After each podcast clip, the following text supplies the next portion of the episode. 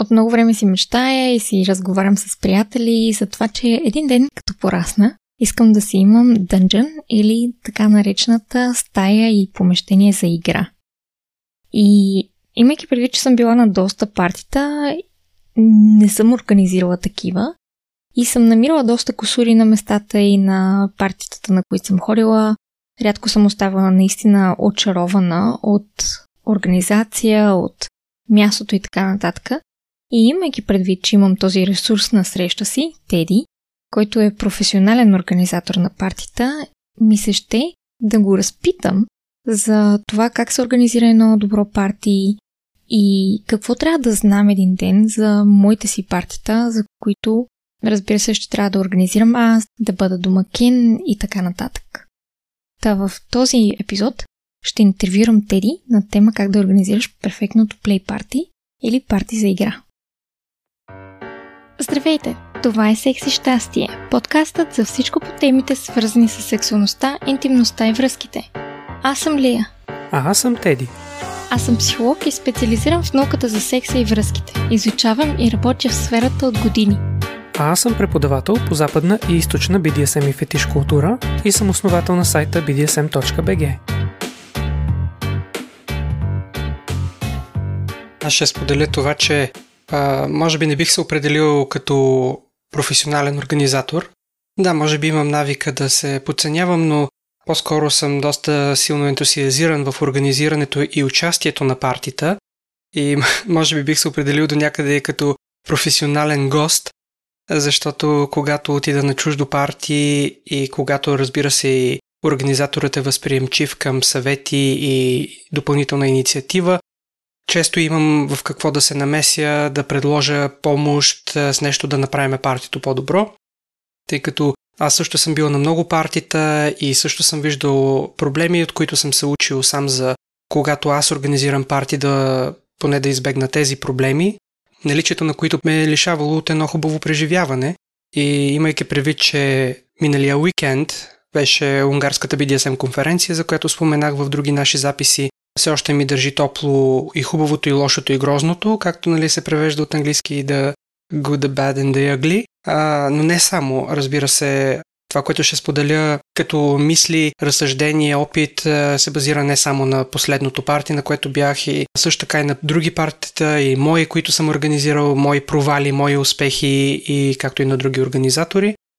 И целта на самия епизод е да помогне на тези от нас, които искаме да организираме парти, дали ще е BDSM, парти за игра, или ще се разклони в посоки, примерно на свингърско парти, за което честно казвам нямам толкова опит, но смятам, че има някакво припокриване в някои общи елементи като атмосфера, сигурност, чистота, организация или по-широко партия в друго направление. Дали ще колебая се да кажа оргия, тъй като знам, че това е нещо вече в а, сивата зона на закона.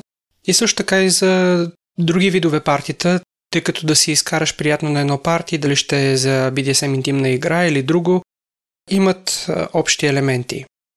А също така, разбира се, аз осъзнавам, че има много подходи в организацията на парти, особено зависимост дали ще бъде такова с по-ограничен брой хора, по-задушевно, по-интимно, или ще е по-отворено, по-голямо, мащабно, с повече дискотечна насоченост, дали ще бъде по, както казах, по-задушевна, по-спокойна, по-интимна атмосферата, дали ще бъде повече към фетиш партия ориентирана, дали ще бъде повече към BDSM.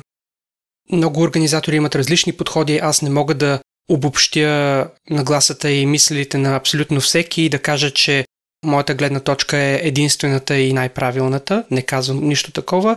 Просто споделям една гледна точка, от която който има интерес да организира парти или който иска да посети такова парти, може да си вземе някои идеи, да си изгради някакви очаквания и примерно ако си гост на подобно парти, да имаш представа какво можеш да искаш от организацията и ако организаторът е отворен към съвети, критика и помощ, тогава можеш да му споделиш неща, които ти липсват, за да може този организатор да се справи по-добре в бъдеще.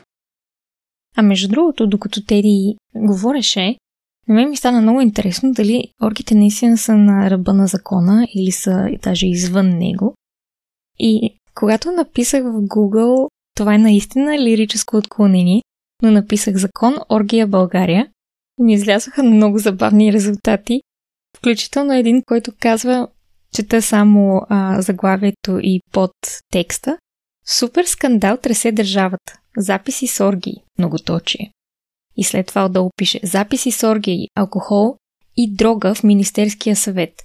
Участват премиерът, любовницата му, министри. Значи, не смятам, че тези високо поставени лица ще имат крак върху който да стъпят, ако те самите ги правят тези оргии, за да ме съдят мене. Ха? И въпреки това го правят. Нали в Англия беше този скандал с партито на Даунинг Стрит, при положение, че в същия момент пращаха полиция на всеки човек, който организира парти по време на COVID-пандемията. Да, ми така е, нали знаеш. Законите за едни са едни и за други са други. Да. Но доста интересни неща ми излязоха на първо четене в Google. Но не смятам, че имат правото да ограничават нещо такова. Не съм запозната, може би ако имаме хора, които са запознати с закона и така нататък в България, пишете ни, кажете ни, за да се обогатим и да споделим с аудиторията ни какви са всъщност истинските закони около тази идея и практика. За да продължа това малко лирическо отклонение, моето познание е, че е незаконно да отдаваш под найем помещение с цел секс. Нали, вече хотелите, както сме коментирали преди, са интересна тема, където вярвам, че повечето двойки, когато отидат на хотел, също правят и секс. Да, може би това не се води основната причина да отиват там, но помещението се ползва за секс. Mm-hmm. Така че в такъв случай, ако по тази дефиниция или по тези критерии се съди едно плей парти, в което може да има секс, хората не са там основно за секса, но има възможност, както в хотела, освен партито, социализацията, изучаването на нови уреди, практики и вече отделно и да се случи така, че да правиш секс. Mm-hmm. Странно ми е как хотелите нямат проблеми с това. Слава Богу, нали, чука ми на дърво. Значи ние сме имали проблеми, слава Богу. Би било много грозно и травмиращо и разочароващо. Нали, държавата да се намесва и да ни се бърка, ако някой реши да прави секс на парти, но това вече е отклонение. Mm-hmm.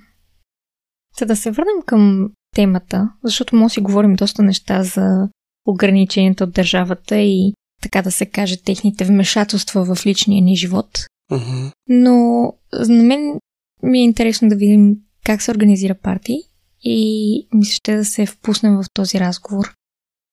Едно от първите неща, които ми дойде на ум е за самата организация и това как се избира помещение. Говорим си сега за хотели и така нататък. Но ако искам да организирам едно такова парти, как да си намеря помещение и къде да търся? Примерно вариант ли е Airbnb? И също, за какви неща трябва да гледам в това помещение?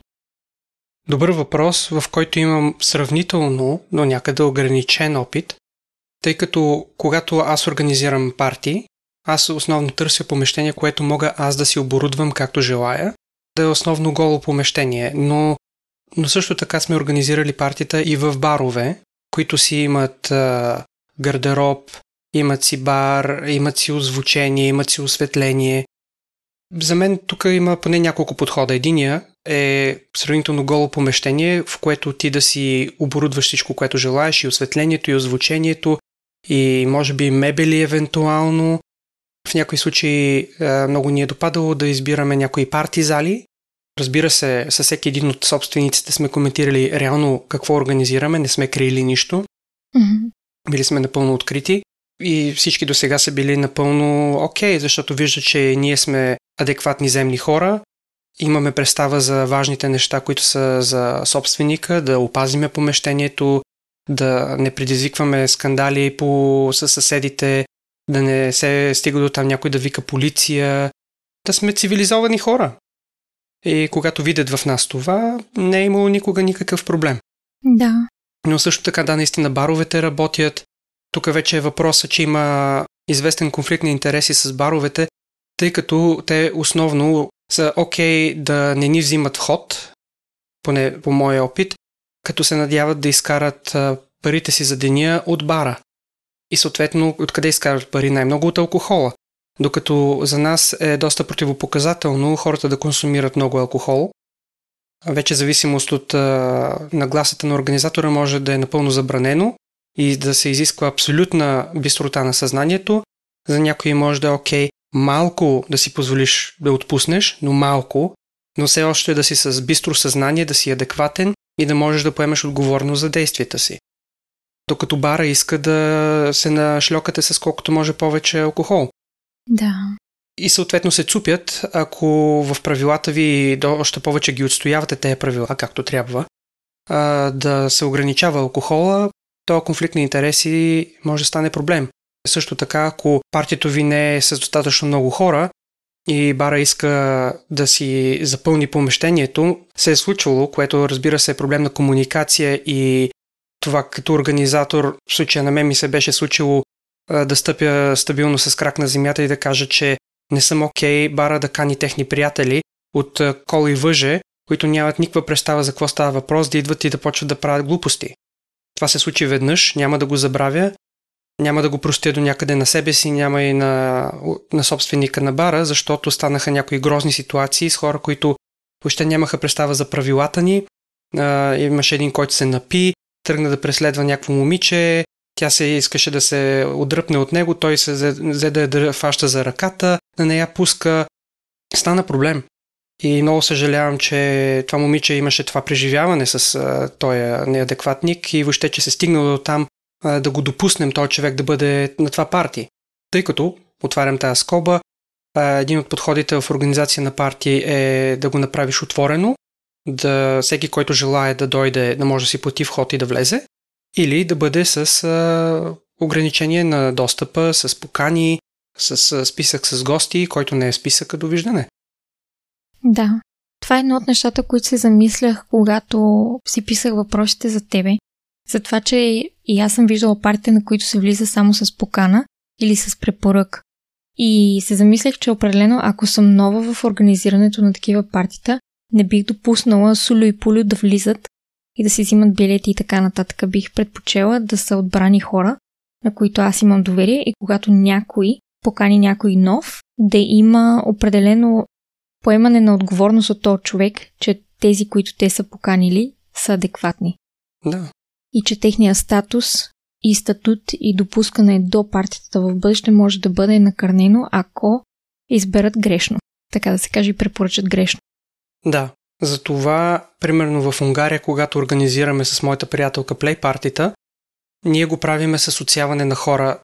Наше правило е, че трябва или да сме се запознали лично с тези хора, да сме ги видяли очи в очи, да сме поговорили, да сме се опознали, да сме усетили тяхната енергия и отношение, или като альтернатива даваме възможност а, хора, които познават наши приятели, да подадат заявка за участие и вече техните приятели трябва да потвърдят, че тези хора, които искат да участват, са адекватни и че могат да гарантират за тяхното поведение.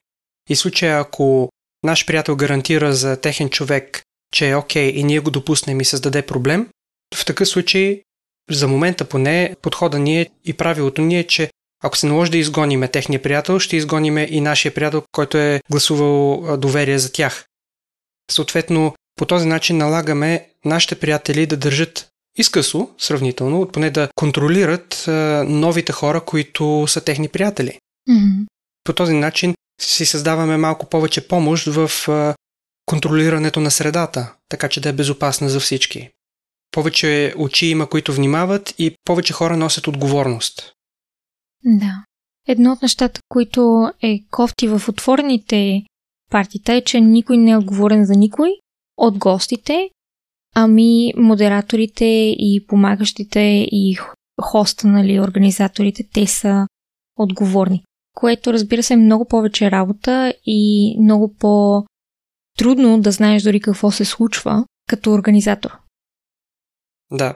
А, за отворените партита, това, което няколко пъти научавам като личен опит, е, че помага да имаш организирани хора, които да се ти зад гърба и които да могат да се включат, ако стане проблем и някой трябва да бъде изгонен. Особено може да бъде добра идея да се наеме и професионална охрана. Споменавам това, защото на едно от предишните ни партита в София ние в София правиме отворени партита, тъй като искаме да създадем една по-голяма общност, от която вече да можем да се запознаеме с повече хора, да отсеем тези, които можем да допуснем в по-личен и интимен кръг, с които вече да организираме и затворени партита, които са вече малко по-разгорещени, малко по-дръзки, смели, по-интимни. Но това трябва да са доверени хора. Докато в Унгария тази среда вече я имаме и за това по-рядко организираме партита, които са отворени. Но в София на едно от отворените ни партита дойде човек, който създаде доста проблеми, много нерви, стрес и допълнително с това, че изглеждаше, че е доста сериозно бойно подготвен и с бойна нагласа, дори да имам а, няколко момчета зад гърба, това не ми гарантира, че мога да го изкарам този човек от партито и за това бих си наел професионална охрана, което съм правил на предишно партия и те ми казват, виж, примерно, ние сме двама-трима, но ако стане голям въргал, ние сме фирма, имаме а, много охранители в клубовете из цяла София. Ако се наложи, по радиостанцията ще ги извикаме още няколко човека, а, ще дойдат няколко коли и а, ще оправим положението. Така че на това партия определено ми се искаше да имам такава подкрепа, Mm-hmm. а, защото иначе альтернативата ще да бъде да викам полиция, което хич не ми се искаше да се стига до там, доколкото имам представа, защото иначе а, сигурно ще да искат лични карти на абсолютно всеки от гостите, което би развалило тяхното настроение, чувство за безопасност, за анонимност, би наранило и моето реноме като организатор и доверието към мен. Тегава ситуация, от която със сигурност всеки от нас може да се получи. Да, определено ме побиха тръпки, като казваше нали, за, за тези неща и отново това е момент, в който искам слушателите наистина да се замислят за това дали могат да организират нещо, да поемат отговорност, да поемат стреса, да знаят как да се справят с ситуациите и да не се колебаят, ако има нужда, защото тяхното партия е отворено, да си поискат и да си повикат охрана, която да е частна фирма, защото действително това, което се замислих, нали ти казваш, може да им се иска от полицията лични карти и така нататък, а може и те хора да бъдат поканени в а, районното да дадат показания кой какво каза, кой първи удари и така нататък. Което се случва в течение на седмици и месеци, имайки предвид системата и ще остави много кофти вкус в устата на хората, ако са призовани да свидетелстват за нещо, което се е случило на, така да се каже, едно доста интимно парти. Да. И може това да ги откаже в веки веков да ходят заради някакви дебили. Буквално. Малко шеговито бих го коментирал това, че както започнахме сега и този епизод, така и започвам своите семинари по шибари е, с безопасността и да, казвам на хората, сега малко ще ви стресирам с някои от негативните страни и опасностите, които може да се сблъскате, не за да ви откажа, а по-скоро да ви подготвя, да ви отворя съзнанието за това, което може да се случи, за да имате готови решения, които да ви споделя, за да може да си гарантирате или да си дадете един добър шанс всичко да мине окей. Okay. Mm-hmm. Сега нали, ще се насочиме и към по-позитивните неща, а, макар да са все така сериозни. Да. Ти спомена също за Airbnb. Аз лично нямам опит с организиране на парти в Airbnb терен. А, допускам, че има такива, които са окей okay за организиране на парти. Повечето примерно апартаменти, къщи, които съм виждал, не приемат партита, но има и такива, които са окей okay за организиране точно на партита. Mm-hmm. Вече някои са подходящи за пренощуване, примерно имат басейн, голяма зала. Ние също така сме замислили преди време да си наемем парти вила, примерно за 20-30 човека, или примерно са отделни къщички с общ двор и да се направи вече по-интимно парти, но за това ти трябват хора, на които имаш доверие, които са доказали, че са окей, okay, че сте на една вълна. Mm-hmm. Също така, ако се наема, примерно, бар, помага, всъщност е от значение наистина собствениците да бъдат с отворено съзнание или дори да са с едно добро разбиране и подкрепа към това, което правите. Да. Има такива барове, които са напълно подкрепящи и BDSM, и а, свинг а, културата. Mm-hmm. Едно от нещата, които също им беше минало през главата, от гледна точка на безопасност на хората, които се присъединяват, за контрол на възрастта и също за телефоните и записните устройства. Защото на партията, на които съм била, а, не мога да си спомня да са ме питали за възрастта ми. Може би изглеждам достатъчно възрастна, може би не, не знам, а, или пък не се интересуват.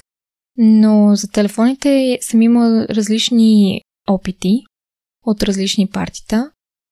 И ми се ще да попитам ти като организатор как се справяш с а, телефоните, с въпроса за телефоните. Да, спорен е момента и съм виждала също различни подходи, като примерно в Германия, когато бях на едно плей парти, правилото на клуба беше да си оставиш телефона в едно найлоново пликче, което се закача заедно с дрехите ти в охранявания гардероб и когато искаш да излезеш, тогава си получаваш телефона. Mm-hmm. Това в България и в партията в Унгария не сме имали капацитета да го направим. Допускам, че в България даже може би ще се сблъскаме с малко повече доза недоверие, което трябва да опровергаем с коректност и с добра организация. Да, срещал съм възражения какво ще стане, ако някой изпищи, че телефона му го няма, кой носи отговорност. Наистина това е проблем, за който аз лично в момента нямам добро решение. На едно от последните партията, на които ходих, то беше голяма част на къща, влизаш и преди да минеш предверието, нали, в антрето си, имаше заключващи се шкафчета и още когато бях посрещната на вратата, директно организатора ми даде ключ и каза всичките неща трябва да си оставиш тук, нали, телефон, раница, освен ако не са ти играчките в тази раница и така нататък, но нали, трябва да видя, че си оставяш телефона в шкафчето, нали, яке други работи и това си е твоя ключ и имаш достъп до, до шкафчето, когато имаш нужда, но трябва нали, да те видят, че си оставаш нещата. И това е добър подход. Това, което си замислих, че може би е грешка, е, че имаш правото да си държиш ключа с тебе през цялото време, защото това означава, че някой дето е по-дебил, може да отиде и да си извади телефона и да почне да снима, въпреки че примерно са го засвидетелствали, че си е оставил там телефона. Та го има и то проблем и може би трябва да има ограничение на това, окей, взимаш си, нали, затваряш си нещата в това шкафче, но примерно даваш ключа на някой. Вариант е, то също така помага, ако имаш организирана охрана и един човек наблюдава шкафчетата. Може да се сложи и камера за безопасност в помещението на тези шкафчета. Да, това е, трябва да го коментирам също като проблем с камерите, но това се замислих в Германия, когато бях, че аз ако имах два телефона, а се е случвало да си нося два телефона, мога да си извадя единия, да го мушна в пликчето и да си продължа нататъка вече с други телефон в джоба или в раницата. Честно казано, много ми се щеше да имах телефон в себе си, само защото пускаха много готина музика, с която исках да си обогатя плейлистата и нямаше как да си я, да си крадна заглавия. Mm-hmm. А иначе за камерите аз също имам а, сериозни задръжки и притеснения, защото има хора, които са много чувствителни и с основание, разбира се, че могат да си загубят професията, семейството, ако бъде използван техен запис като доказателство или за изнудване дори. На мен също ми се иска да ползвам камери, не на някои места, където може да се гарантира безопасността на дрехите и така нататък, но от друга страна не смея да го направя, за да не се притесняват хората, че мога да злоупотребя с техния образ. Спорно е тук, всеки би могъл да има различно мнение, тъй като от друга страна на мои партията съм давал като възможност, ако някой иска да му бъде направена снимка на партито с нещо, което прави, което се случва, могат единствено да се обърнат към мен, в случая така го бях организирал, но, но може да се направи така и с други членове на екипа. И само аз тогава можех да им направя снимка на терена на партито И тези хора тогава ми гласуваха доверие, че аз няма да злоупотребя. Името ми, явно, беше достатъчно и съм благодарен за това да са спокойни, че тези снимки няма да излязат никъде другаде и само на тях ще ги изпратя и до там. Mm-hmm.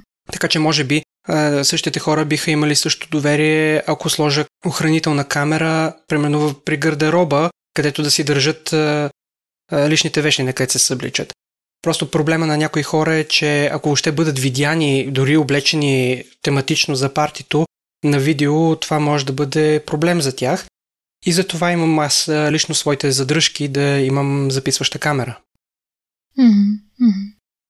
Или примерно в Дания, когато бяхме на BDSM конференцията преди няколко години, тогава видях, че има камера на входа и попитах организатора какво е положението с тази камера. Той каза, когато има мероприятие, камерата е изключена, включена е само когато клуба е затворен, за да охранява спрямо набези на кръци. Интересно.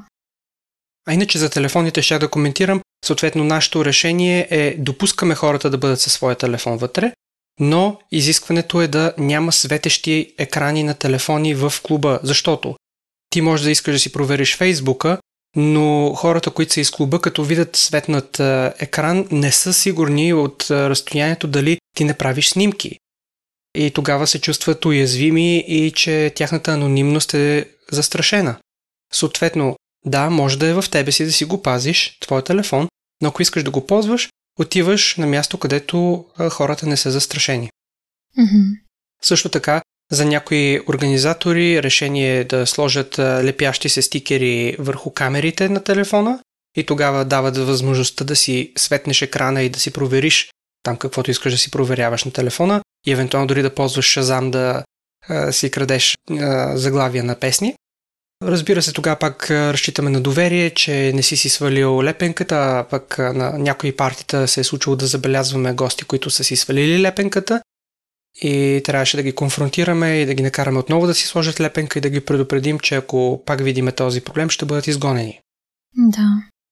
Ето, честно казано, от моята гледна точка, никога не, не бих се почувствала окей okay на парти, където са разрешени телефоните.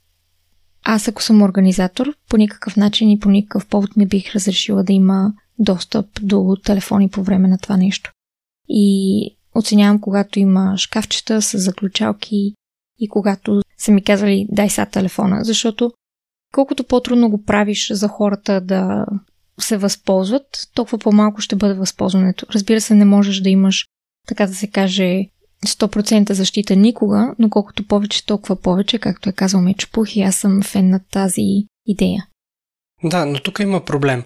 Когато наемаш помещение, а си нямаш собствено помещение, което вече е постоянно оборудвано и може да си добавяш неща, аз също много исках да добавя метални шкафчета, където да можеш да си сложиш и дрехите, и лични вещи, и скъпоценности и така нататък. Но това означава, че ние трябва да ги домъкнем тези шкафчета и след това да си ги изнесем, когато приключим. Да. Поне в а, клубовете и залите, които сме наемали. Затова нашето решение, поне по отношение на гардероба, им казваме на хората, вижте, ще има закачалка, където може да си оставите якитата, но примерно в някои случаи нямаме гардеробиер, който да ви охранява дрехите за това, тъй като сме подготвили, примерно в нашите мероприятия, напитки, храни, не се налага да си носите много пари, за да си купувате нещо от бар. Затова не носете скъпоценности, не носете кой знае колко много пари, за да не се тревожите, да може да ги оставите сравнително спокойно. Не е идеално, разчитаме отново на доверие и на коректност, двустранно, но това е едно решение. Иначе да, добре, ако самия клуб или място, където сте наели, предлага гардеробиер с отделен гардероб, който е недостъпен свободно тогава подхода с а, взимането на дрехите, личните вещи и евентуално в едно пликче на всеки телефона му е вариант. Пак, разбира се, изисква доверие. А вече да, идеално е, ако си имате собствен терен, да си го оборудвате с метални шкафчета, както примерно в разни фитнес зали, малка котийка и така вече а, никой няма достъп до нали, теоретично. В крайна сметка собственика винаги има втори ключ, но нали, пак копираме до доверие, камери, става сравнително сложно. Трябва да намерим един баланс. Да, определено. Отново ще подчертая, това е един проблем с телефоните и колко време го дискутираме и колко мисъл трябва да влезе в решенията, които правите, за да организирате нещо такова. Mm-hmm. И също инвестиция. Ако решите да сте по-безопасни и така нататък, трябва да имате инвестиция, трябва да имате гардеробиер, трябва да имате шкафчета, трябва да имате охрана, каквото ще да е. Всичко това коства пари и хора, и организация, и следователно по-късно ще говорим за билетите и за това как да си избереш цена за вход. И това трябва да се счете. И затова много мраза, когато някой каже, ама това е много скъпо. Добре, ти знаеш ли колко организация е вкарана в това? Знаеш ли колко хора са работили по този проект? Знаеш ли колко пари са вкарани, за да се случва това? Даже не, не за всичките изгъзици като шкафчета или нещо от сорта. Само за хората, които работят там, като фирми, които са за кейтеринг или охрана или каквото ще да е друго. За твоята безопасност, за твоя комфорт и така нататък. За това плащаш. Да. Не само за да влезеш в едно помещение. Да, сигурността и комфорта са много важни и до някъде скъпи. Мхм. Мхм.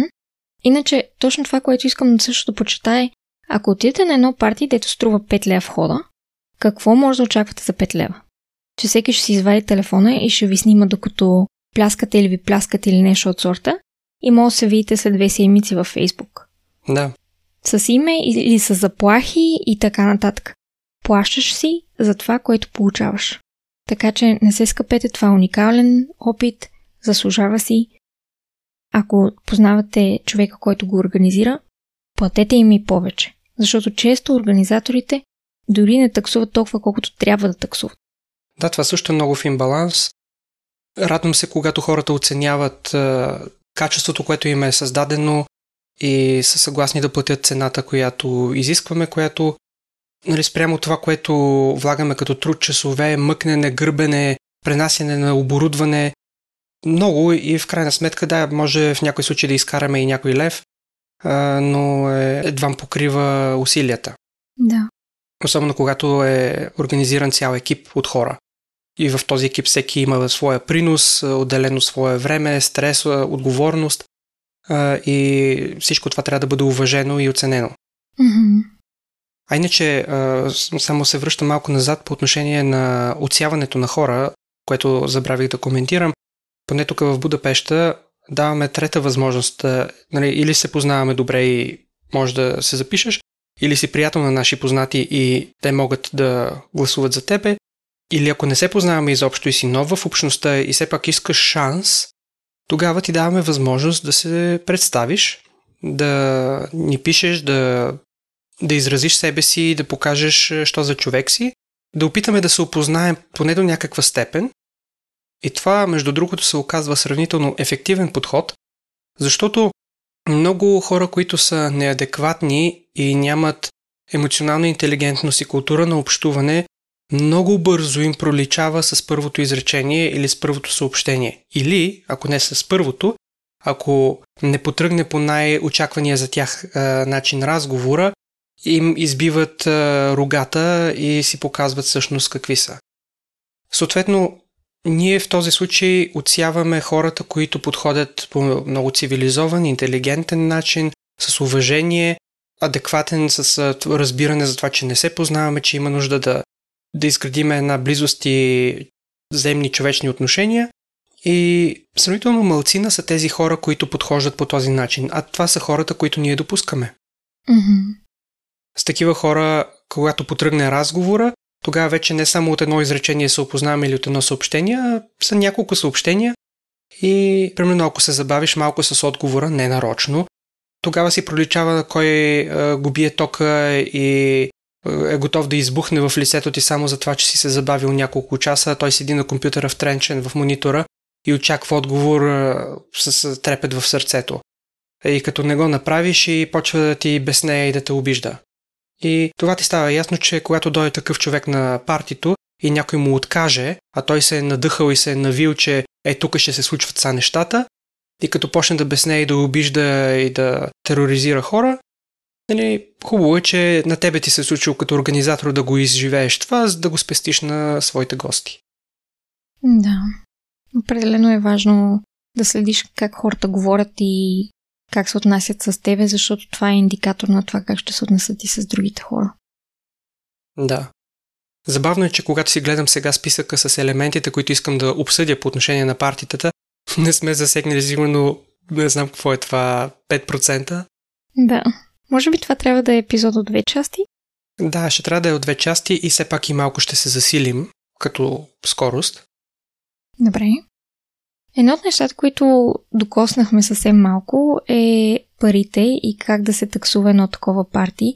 Преди да се впуснем в това какво трябва да имате и как да направите едно прекрасно парти, какви са идеите и формулите, които би препоръчал за, за това човек да асимилира и обмисли разходите си, преди да стигне до цената за тези, които идват като гости. Както винаги, много хора, които организират каквото и да е или таксуват за услуги, се свенят да коментират темата за парите. Аз също го изпитвам това, защото всеки организатор има своята визия и своите очаквания и това обикновено се превръща в много спорна тема, в която се сблъскват много така интензивно мненията. Една от причините е, че някои организатори не ги съди по никакъв начин, просто го коментирам като факт и една валидна перспектива, е, че те организират мероприятия в името на просто на доброто изкарване, на хубавата организация и не целят да изкарат пари от труда, който е вложен. Или са окей, okay, просто да партито и в крайна сметка като теглят чертата да излязат на нула. Уважавам го, признавам го като валидна гледна точка, която работи, но не работи за всеки го. Тук коментирам моята гледна точка сега и не твърдя по никакъв начин, че тя е единствената и общо валидна. Гледната ми точка е, че всеки, който влага усилия, част от времето си, което има своята стойност, знанията си, способностите си и таланти, за да може хората, когато дойдат да получат стойност, в тази стойност им прит едно хубаво изкарване, да се потопят в една добре създадена атмосфера, всичко да върви наред, да бъдат обгрижени и да се чувстват спокойни и в един безопасен свят. Това изисква много усилия, много време, хора и тези хора заслужават да бъдат възнаградени. Mm-hmm. И смятам, че не само с моралното възнаграждение на добре свършената работа, което със сигурност е важно, но също така и труда им да бъде заплатен. Да. Това, което аз постоянно повтарям е, че кажи баба thank you. Ако thank you, нали, благодаря, плащаше сметките, ще се изтребват хората да станат шофьори на автобуси в Англия, защото при всеки един човек, който се качва или слиза от а, автобуса, се казва thank you, нали, благодаря на шофьора.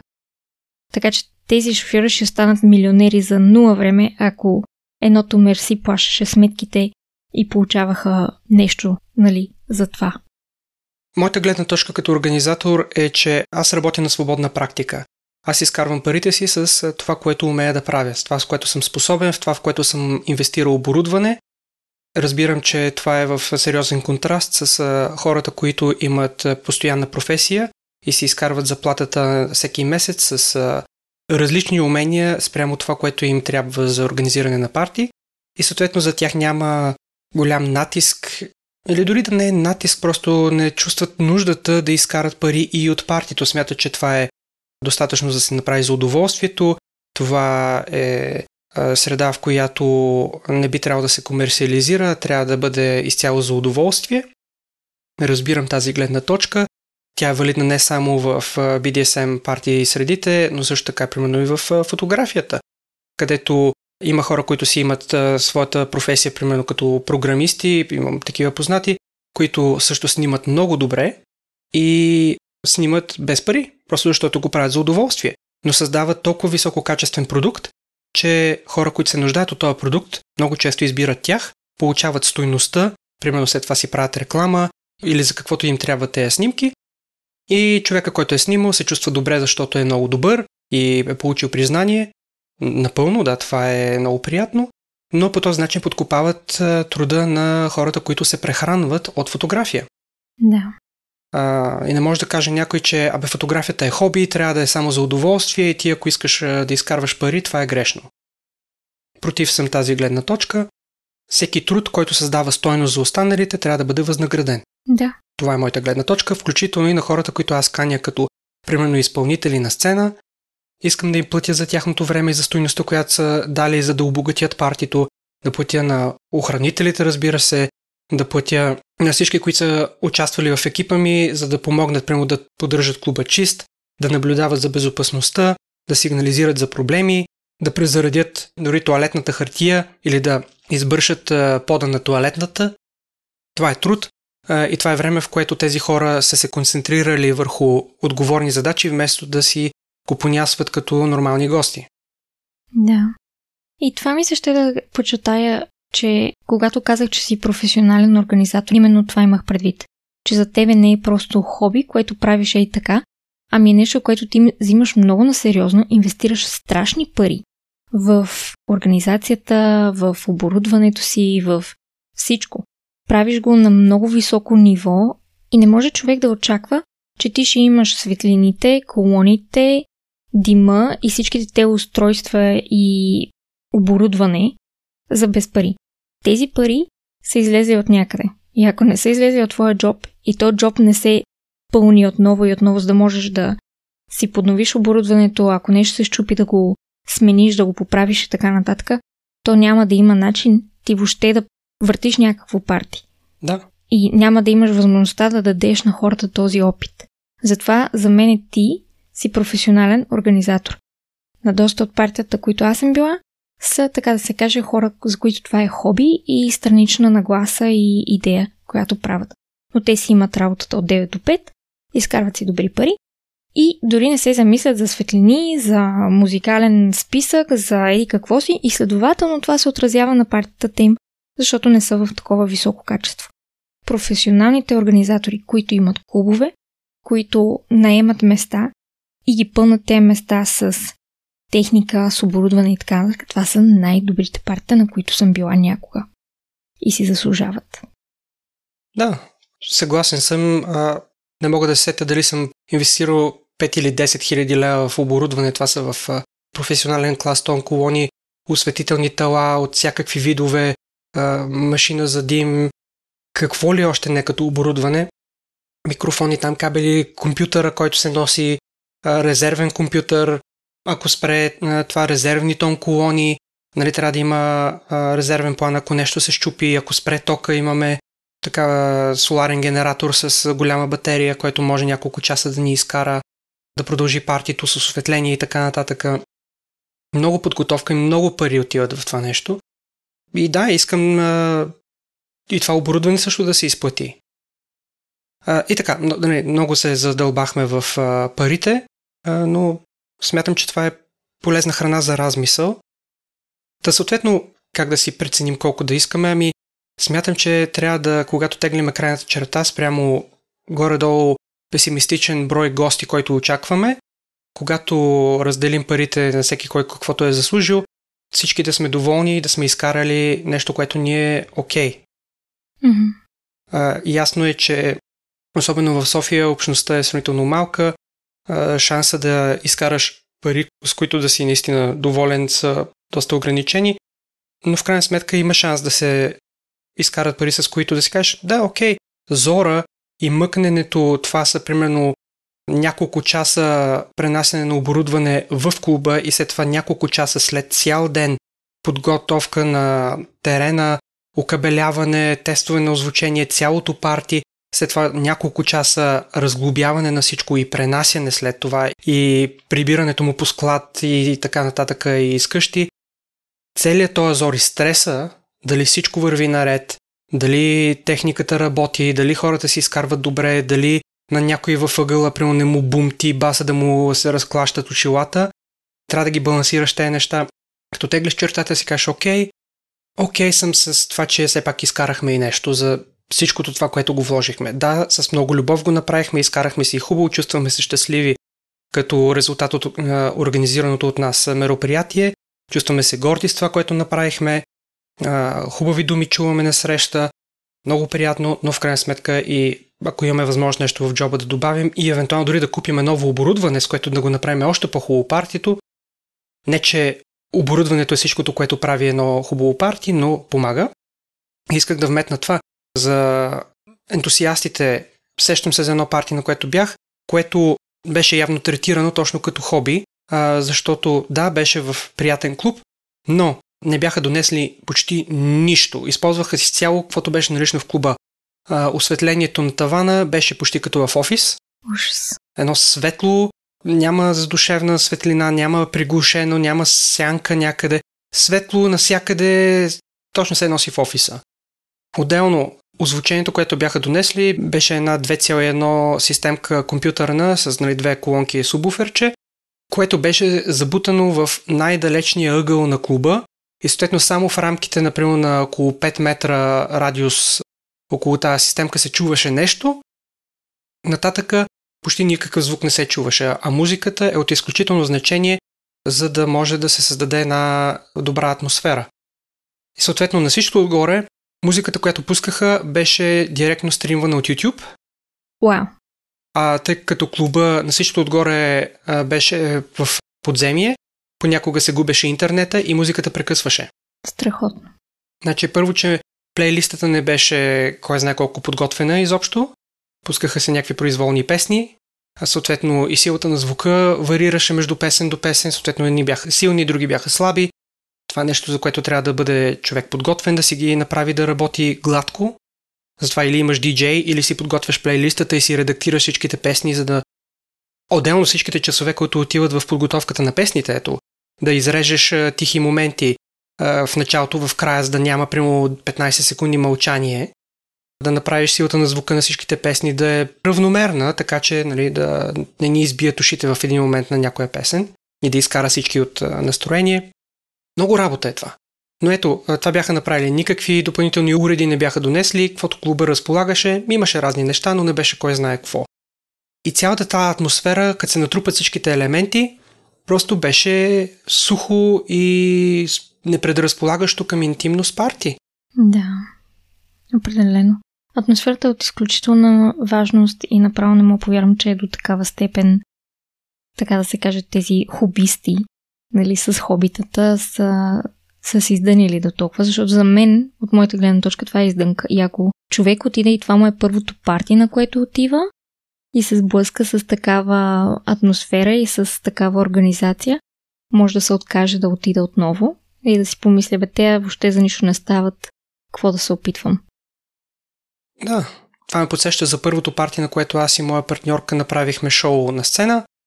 Беше организирано в изцяло празно помещение, в много студено време. Съответно, нямаше почти нищо в клуба, с изключение на сцената, на която щяхме да правим шоу. В момента, честно казвам, не мога да сетя дали ние го организирахме, дали някой наш познат го организираше.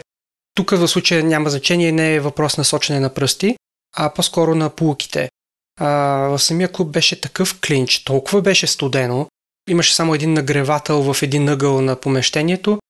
А, там, където пък ние трябваше да се преоблечем с моята партньорка, беше още по-студено. Така че в момента, в който приключи нашето изпълнение, партито се изпразни. То беше нечовешко да правиш каквото и да е в този студ. Та, ето, пулки. Да, определено.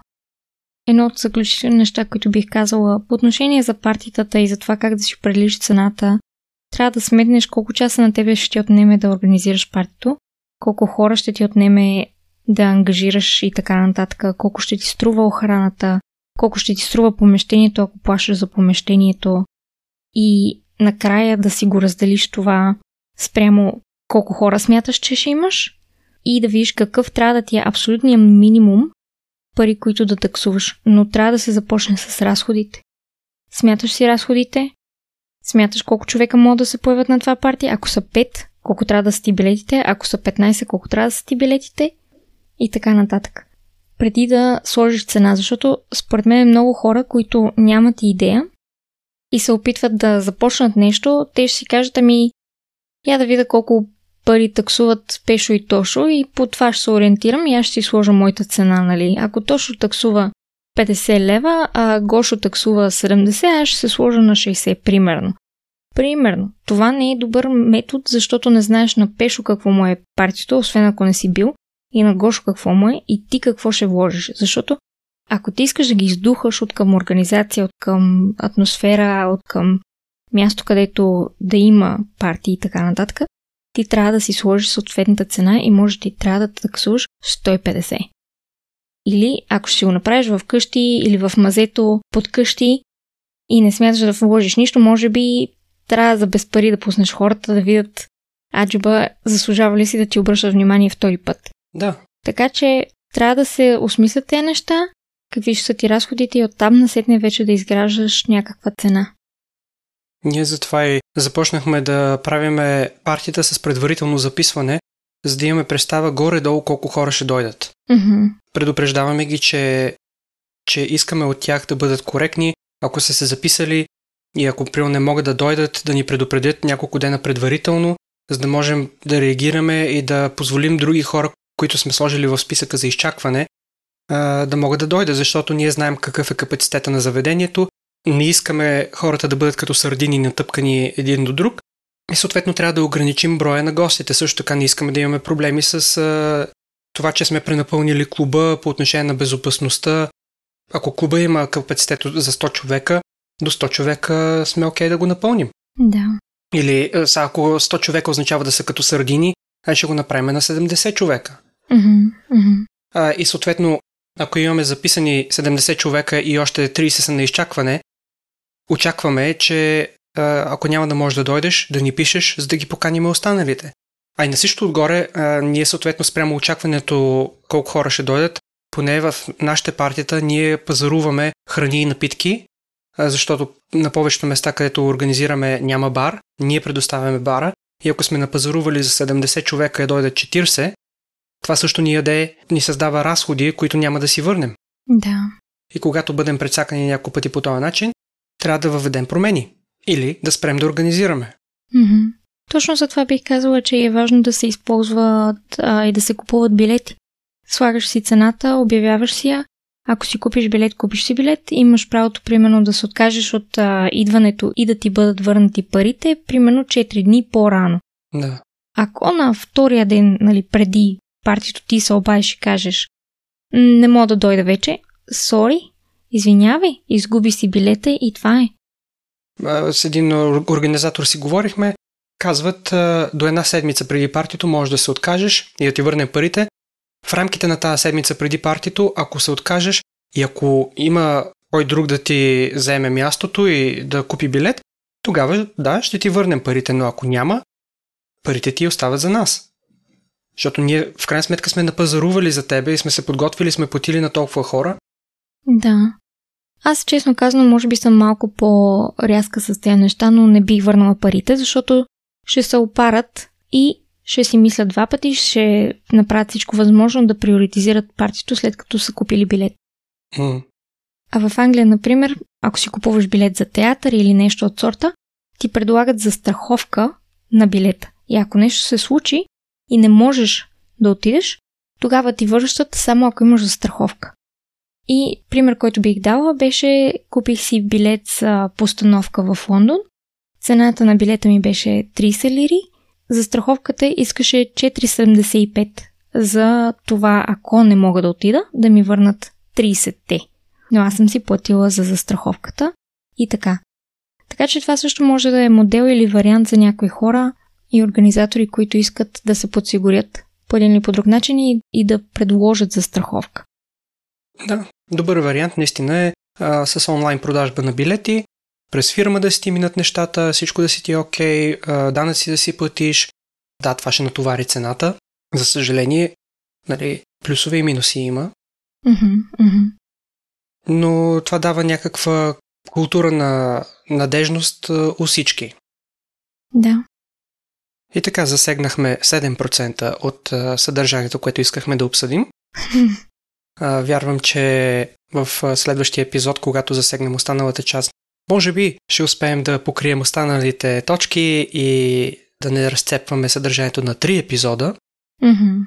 тъй като осъзнаваме, че колкото и да са интересни и да си ни на сърце тези партията, те не са най-важното в а, нашия подкаст и не искаме да вземат чак толкова много място а, спрямо останалите теми, но наистина много имаме да споделим и даже може би да, може би се изхвърляме до някаква степен, но се надявам, че който ни слуша и ще бъде гост на подобно мероприятие или реши да организира, или е вече организатор, това, което споделяме като размишления, да послужи като някаква допълнителна нова информация, друга перспектива, която да бъде обмислена. И ако това донесе до някакъв прогрес, по какъвто и да е начин, това за нас е успех. Mm-hmm. Тъй като винаги, когато видя прогрес в организираните партита от мои колеги, дали в България, дали в Унгария или където и да е, и когато видя, че проблеми, които са присъствали, се отстраняват малко по малко или по много по много, това ме ме радва. И съответно, ако това съдържание допринесе, супер! Да, както повтаряме многократно за нас, мисия е да помогнем на хората да се развиват, да научават и да повдигаме културата. За мен това съдържание е полезно, дори да нямате желание да организирате партията, но да знаете колко много мисъл трябва да се вложи и да знаете като отидете на едно парти дали тази мисъл е била вложена или някой просто е решил, защото се е събудил в сряда сутринта и му е скимнало, че в а, неделя ще организира парти и го е направил на джаста праста. И да знаете, ако сте паднали на едно такова джаста праста парти, какво всъщност е грешно и да не се разочаровате, но просто да си изградите по-висок стандарт за очакванията си и следователно да задавате въпроси на парта, на които искате да отидете, за да се подсигурите, че вашия опит ще бъде чудесен. И така, приключваме този епизод тук, по средата на нищото, в, има в смисъл на целия ни списък и ще продължим в следващия. Благодарим за вниманието. Не забравяйте да ни почерпите кафе, да си свалите книгата ни, да се запишете за курсовете ни в сайта, така че погледнете в бележките под нашия подкаст, да намерите съответните линкове и да действате по въпроса. Благодарим. Да, ако решите да ни подкрепите, наистина сме благодарни, не го изискваме, но със сигурност ни действа много приповдигащо, да се чувстваме оценени и да ни помогнете също така и това, в което инвестираме като труд тук и като обработка, цялата работа за рекламирането и всичко по подкаста, да ни помогнете също да облегчиме и финансовото натоварване. Определено. Благодарим ви и до нови срещи. Чао, чао. Абонирайте се за нашия подкаст и ни последвайте в предпочитаните от вас мрежи, като потърсите секс и щастие на Кирилица или вижте нашите линкове в профилите ни в YouTube, Instagram и Facebook.